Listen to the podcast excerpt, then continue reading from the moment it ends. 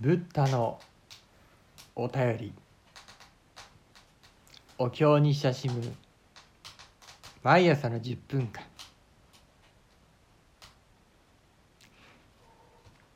こんにちは。さて、このラジオでもこのパチパチと火が外れる音が入っているでしょうか。今は栄養の谷さんで薪ストーブに当たりながらのんびりとネオさんとひととき過ごしているんですけれども、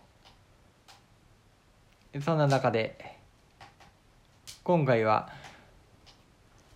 よりどころというテーマで一つ自由な対談ができたらなということは思います。前回の独り立ちというテーマにもかなり革新的なところで結びついてくるものじゃないかなということを感じてはいるんですけれども、そういったところでネオさんのところをちょっとよかったら思われるところを聞かせていただけたらと思います。いかがでしょうか。よりどころですよね、普通に生きてるとやっぱりいろいろ乱されてグラグラもしますし、いろんなものに引っ張られて、今日はやりにくかったと思う日もいっぱいあるんですけど、それでもなんか自分に戻れる場所みたいなのがあったら、乱されることはあってもでも戻れるので、その戻る場所があるっていうのがよりどころかなと思ったりしますし、でもそれはすがりついたりするものではないんですけど、これがないともう生きていけないんですみたいな、なんかそういうなんていうか、逆にそういうのは不健康だと思うので、それなんていうか依存というかね。そうですね、執着とか依存はよりどころではないのかなと思ったりはしますね。どんな言葉になるのかな、核となるところと言ったらいいのかな、起き上がりこぼしの重しみたいなイメージがあるんですけれども、人生生きていく中でね、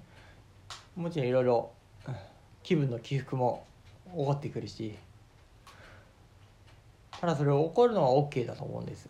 だから起こった後が大事だと思っていて、起こった時にもどんなことが起こってもブランブランとしながらもちゃんと戻ってくれる中心と見えますかね。やっぱそこの何を自分の中心としているのか、よりどころというよりは中心というところが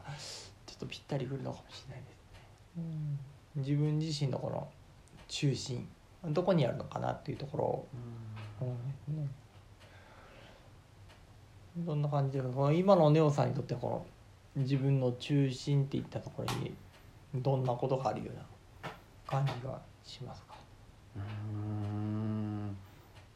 そうですね、僕はやっぱりこれはそうですね、多分変わってるんでしょうけど、僕はやっぱり馬の上にいる時が一番よくて、でその馬の中にもいろんな馬がいるんですけど、この馬だけは自分を中心に戻してくれるっていう馬がいたりして、でこっから先も好みなんですけど、僕はどちらかっていうと優しくしてもらうよりは、なんかどうせお前の中心はここだろうって言って強く言ってくれる馬の方が好きで、これは好みだと思うんですけど、なので割と強い雰囲気を持っている、自分が一緒になんていうかな、この馬と苦労がしたいなっていうような馬が軸になりやすいですね。共に歩みたいと思える、そうですね、馬といういうか、うん、本当にいろんなことがあるんですけど、うん、ただその苦労も人にはあまり譲りたくないぐらい大事 で、うんうん、で苦労しようと思って、この馬と苦労がしたいなと思って乗っているので、誰かに分けたいものではないですね。やっぱりすごい大事な苦労なので、苦労も含めてこう大事、すごく大事ですね、うん、それはいい苦労って、うん、楽ではないけども、うん、本当に取り組みたいなと思ってやってるので、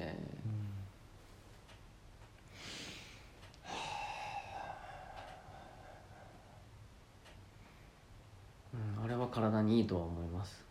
うん、大変ですけど、うんうんうん、でもなんていうかこうイメージですけれども、こう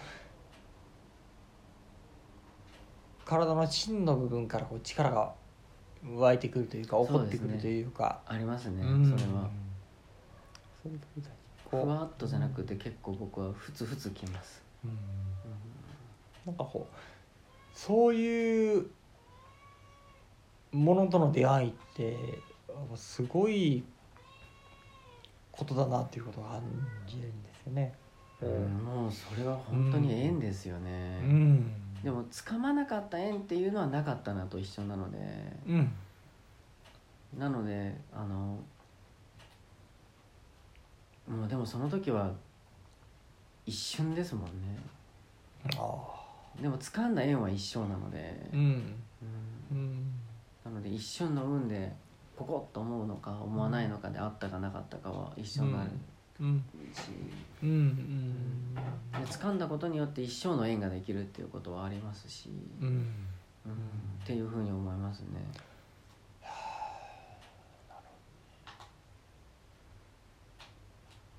なんていうんですかね、こう僕の場合だとこうなんかね、まあ、本当妙な縁でしたけど、妙な縁って言ったら失礼だけど、なんか仏様との出会いというところがなんかすごくなんか確信に生きてる感じがしていて、まあ、僕の場合だとブッダのおたわりなんかでお経を読みますけれども、なんかこうふつふつと湧いてくる感じするんですよ。なんかこう、うん、なんかねこう、うん、声が聞こえてくるとかそういう感じじゃなくて、なんかで湧いてくるんですよ、うん、こうコンコンとそこに触れていくと、うんうん、やっぱお経ってこうある意味すごいリアリティだなと、生の言葉というか、うん、こう生々しい感じがするんですよね、こう、うんうん、なんかそこに触れていくと何かこう動かされるというか、うんうん、なんかそういう感じがしててですね。そうそう、動かされる感じね、うん、結構人間っぽいものに動かされますよね。生々しいっていう表現はよくわかるんですけど、うんうんうん、なんかそれすごく思いますけども、やはり僕仏教いいなと思ったのは、その生の感じに出会ったというか、その言ったら喜んでる人に出会ったっていうのが大きかったですね。だからこういやほんまにこの人なんかこう腹から喜んでるというか、腹から向き合ってるというか、なんかそういうもう言ったらある意味そういう人にね向き合うとなんかゾクッとするんですよ。こっちの常識じゃ意味がわからないから、だから未知なる生物なんですね、もはやそんな感じで、あとはその出会いがあった時に自分自身がそっちの方に行きたいかなどうかなと思うかだけの、うん、そこの一歩を踏み出すかどうかだと思っていて、まあそれはこうだから何でもかんでも一歩を踏み出しゃいいっていうもんじゃないと思うけれども、うん、ね、良くも悪くもいろんな縁があるからそれにね、うんうん、だけどもやっぱりなんかそういう感覚を覚えていてね、なんかよくわからないけどここに一歩踏み出してみたいと感じたんですよね。なんかそうさせるものがあったというか、なんかそこはね、だからすごい生々しい人を通した出会いでしたですね。うん、はあ、僕も相手は生き物ですからね、うん、生々しいって言ったら本当に生々しいので、うんうん、でも何とも言えないこいつと苦労がしたいっていうのはあれは不思議と湧き出てくるもので、うん、まあ理由はあるようなないようなみたいな部分もありますし、パッションというか衝動というか、そう衝動ですよね、そういう感じ近い、はい、理由なく、はい、うん、あ、なんか決心っていうのはこういうことかみたいな感じで、うんうんうんうんうんうんうん、いやいい、なんていうかな、こう独り立ちというとやっぱりそことの出会いが結構ちょっと大きいところな気もしていてですね、うん、うん、やっぱそこの芯となるもの、中心となるものにこう、それはこう多分ね無意識的にもみんな持ってると思うんです、うん、きっと。ただそれをどれだけ自分で意識化できているかどうか、うん、ただ自分が大事にしているものがどれだけ自分にとって大事なのかっていうところをちゃんとキャッチできてるかどうか、うん、うん、そこな気がもしてくれた、なんか、ああ、そんな思いは不思議だ。それはやっぱり自分と話できてないとダメですよね。そうなんですよ、やっぱりその一人の対話、そうですね、前回一人の対話、そこがやっぱりそこを自分が何をよりどころとして生きてるとか、何が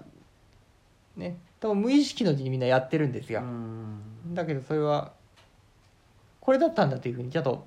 出会っておくこと、自覚しておくこと、それすごく大事な気がしますね。お時間が来ました。ありがとうございました。